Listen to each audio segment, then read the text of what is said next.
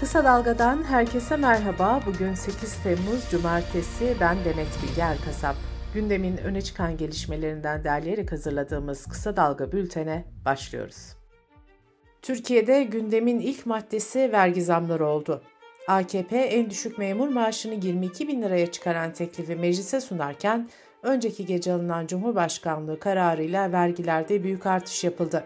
Resmi gazetede yayınlanan yeni vergiler şöyle. Yurt dışından getirilen cep telefonlarının kaydedilmesi için ödenecek harç 20 bin liraya çıkarıldı. Bu ücret daha önce 6 bin 91 liraydı. Deterjan, sabun, tuvalet kağıdı, peçete, bebek bezi gibi temel ihtiyaç ürünleri ve yeme içme sektöründe KDV Mart ayında %18'den %8'e inmişti. Alınan yeni kararla bu ürünlerdeki KDV oranı %10 oldu. Mobilya, beyaz eşya, elektronik ürünler, otomobil, sigara ve alkol gibi pek çok kategoride ise %18 olan katma değer vergisi %20'ye yükseldi. Temel gıda ürünlerindeki KDV ise geçen yıl %8'den %1'e düşürülmüştü. Bu ürünlerde vergi artışı olmayacak. Cumhurbaşkanlığı kararıyla noter, pasaport ve vize harçlarına da %50 zam yapıldı. Pasaport harcına gelen %50'lik zammın ardından 6 aylık pasaportun harç tutarı 689 liradan 1034 liraya yükseldi.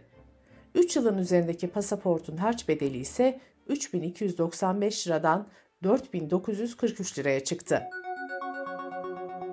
Ekonomistler daha önce kurumlar vergisinde yapılan artışın 100 milyar, motorlu taşıtlar vergisinin ise yaklaşık 40 milyar lira bütçe geliri yaratacağını hesaplamıştı. Ekonomistlere göre dün açıklanan KDV artışının etkisi ise 30 milyar lira civarında olacak. Uzmanlar memura yapılan seyyanen zammın da bu artışlarla geri alındığını söylüyor.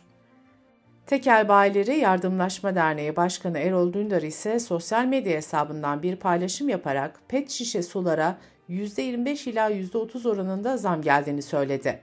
Öte yandan alkollü içki ve sigaraya gelen %14.82 oranındaki özel tüketim vergisi fiyatlara yansımaya başladı.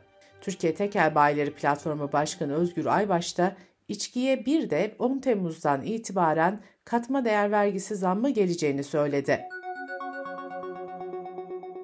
Bedelli askerlik ücretleri de belli oldu. Habertürk yazarı Ahmet Kıvanç'ın aktardığına göre bedelli askerlik Temmuz-Aralık dönemi için 122.350 lira oldu. Bedelli askerlik 2019'da yürürlüğe giren kanunla kalıcı olarak uygulanmaya başlanmıştı.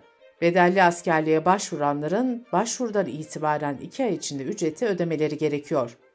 Ödenecek ücret tutarı ödemenin yapıldığı tarihteki maaş katsayısı üzerinden hesaplanıyor. Aralarında CHP lideri Kemal Kılıçdaroğlu'nun da olduğu eski milletvekillerine ait fezlekeler savcılıklara gönderildi. CHP'li Zeynel Emre iktidarın bu dosyaları yaklaşan yerel seçimlerden önce kullanmak istediğini söyledi. Emre, o mahkemelere gideceğiz, onları pişman edeceğiz ifadelerini kullandı. Necip Havlemitoğlu suikasti kapsamında kırmızı bültenle aranırken MIT operasyonuyla Ukrayna'dan getirilen eski asker Nuri Gökhan Bozkır firar etti. On Haber sitesinden Ersin Eroğlu'nun haberine göre Hablemitoğlu davasından 19 Mayıs'ta tahliye edilen Bozkır hakkında 27 Mayıs'taki soğan tırları davasında tutuklama kararı verilmişti. Ancak bu karardan sonra Bozkır'a ulaşılamadı. Şanlıurfa'nın Akçakale ilçesinde 8 Eylül 2015'te soğan kamuflajıyla işi de bomba yapımında kullanılan fitil taşıyan tırlarla ilgili açılan dava kamuoyuna soğan tırları davası olarak yansımıştı. Şengül Hablemitoğlu da firar haberi üzerine yaptığı açıklamada bu ülkeye adalet gelmez, benim ne güvenim ne de inancım var dedi. Çevre, Şehircilik ve İklim Değişikliği Bakanı Mehmet Özsaseki deprem bölgesindeki illere yönelik yerinde dönüşüm paketini açıkladı.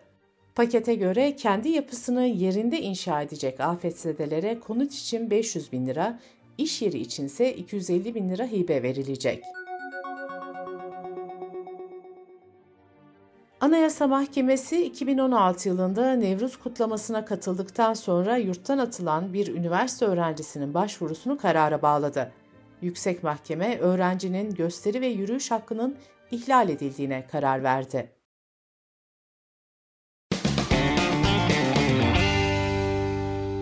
Dış politika ve dünyadan gelişmelerle bültenimize devam ediyoruz. NATO zirvesi 11-12 Temmuz tarihlerinde Litvanya'da yapılacak. Kritik zirveye sayılı günler kala İsveç'in birliğe üyeliğinin kabulüne yönelik diplomasi trafiği de devam ediyor. Brüksel'de önceki gün Türkiye, İsveç ve Finlandiya'nın Dışişleri Bakanları ve İstihbarat Teşkilatları Başkanları bir araya gelmişti. Bu toplantının ardından açıklama yapan Dışişleri Bakanı Hakan Fidan, Türkiye, İsveç ve Finlandiya arasında kabul edilen üçlü anlaşmanın gereklerinin harfiyen yerine getirilmesi gerektiğini tekrarladı. NATO Genel Sekreteri Stoltenberg ise Türkiye'nin İsveç'in üyeliğine yönelik blokajı kaldıracağına dair umutlu olduğunu söyledi. NATO Genel Sekreteri iki ülke arasında hala üzerinde anlaşmaya varılamayan konular olduğunu da belirtti. Avrupa'da sağın yükselişi devam ediyor. İslam ve göç karşıtı sağ popülist Almanya için Alternatif Partisi son kamuoyu anketlerinde %20 oy oranına ulaştı. Parti geçen haftalarda önce bir kaymakamlık ardından da bir belediye başkanlığı kazanmıştı. Avrupa İnsan Hakları Mahkemesi 3 eski mahkumun açtığı davayı karara bağladı ve Fransa'ya hapishanelerde kapasitenin üstünde mahkum bulundurmaktan ceza verdi. Fransa basınında yer alan haberlere göre ülkedeki hapishanelerde yoğunluk %120'ye ulaşmış durumda. Kontenjan fazlası toplam 15 bin mahkum bulunduğu belirtiliyor.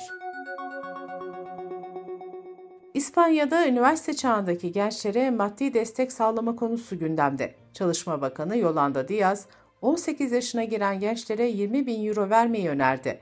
Bakan bu girişimin maliyetini 10 milyar euro olarak açıkladı. İspanya 23 Temmuz'da erken genel seçime gidecek. Titanik'in enkazına dalış yaparken içindeki 5 kişiyle patlayarak parçalanan Titan denizaltısının sahibi Ocean Gate şirketi tüm faaliyetlerini durdurdu. ABD Gıda ve İlaç Dairesi Alzheimer hastalığının ilerlemesini yavaşlattığı görülen bir ilaca tam onay verdi. Araştırmalara göre ilaç 18 aylık tedavi ile hastalığın ilerlemesini %27 oranında yavaşlatıyor. Dünyada ortalama hava sıcaklıkları aynı hafta içinde üst üste 3 kez rekor kırdı. Küresel ortalama sıcaklık 6 Temmuz'da 17.23 dereceye ulaştı. Böylece 6 Temmuz kaydedilen en sıcak gün oldu. Önceki sıcaklık rekorları ise 4 ve 5 Temmuz'da 17.18 dereceyle kırılmıştı. Pakistan'da ise muson yağmurlarının etkisiyle evlerin çatıları çöktü, kazalar meydana geldi. İki günde en az 17 kişi hayatını kaybetti. Bültenimizi kısa dalgadan bir öneriyle bitiriyoruz. Yeşim Özdemir'in hazırlayıp sunduğu Kitap Konu Kahve programına katılan gazeteci yazar Elçin Poyrazlar, suç edebiyatına dair merak edilenleri anlatıyor. Kitap Konu Kahve'yi kısa dalga.net adresimizden ve podcast platformlarından dinleyebilir, YouTube kanalımızdan izleyebilirsiniz.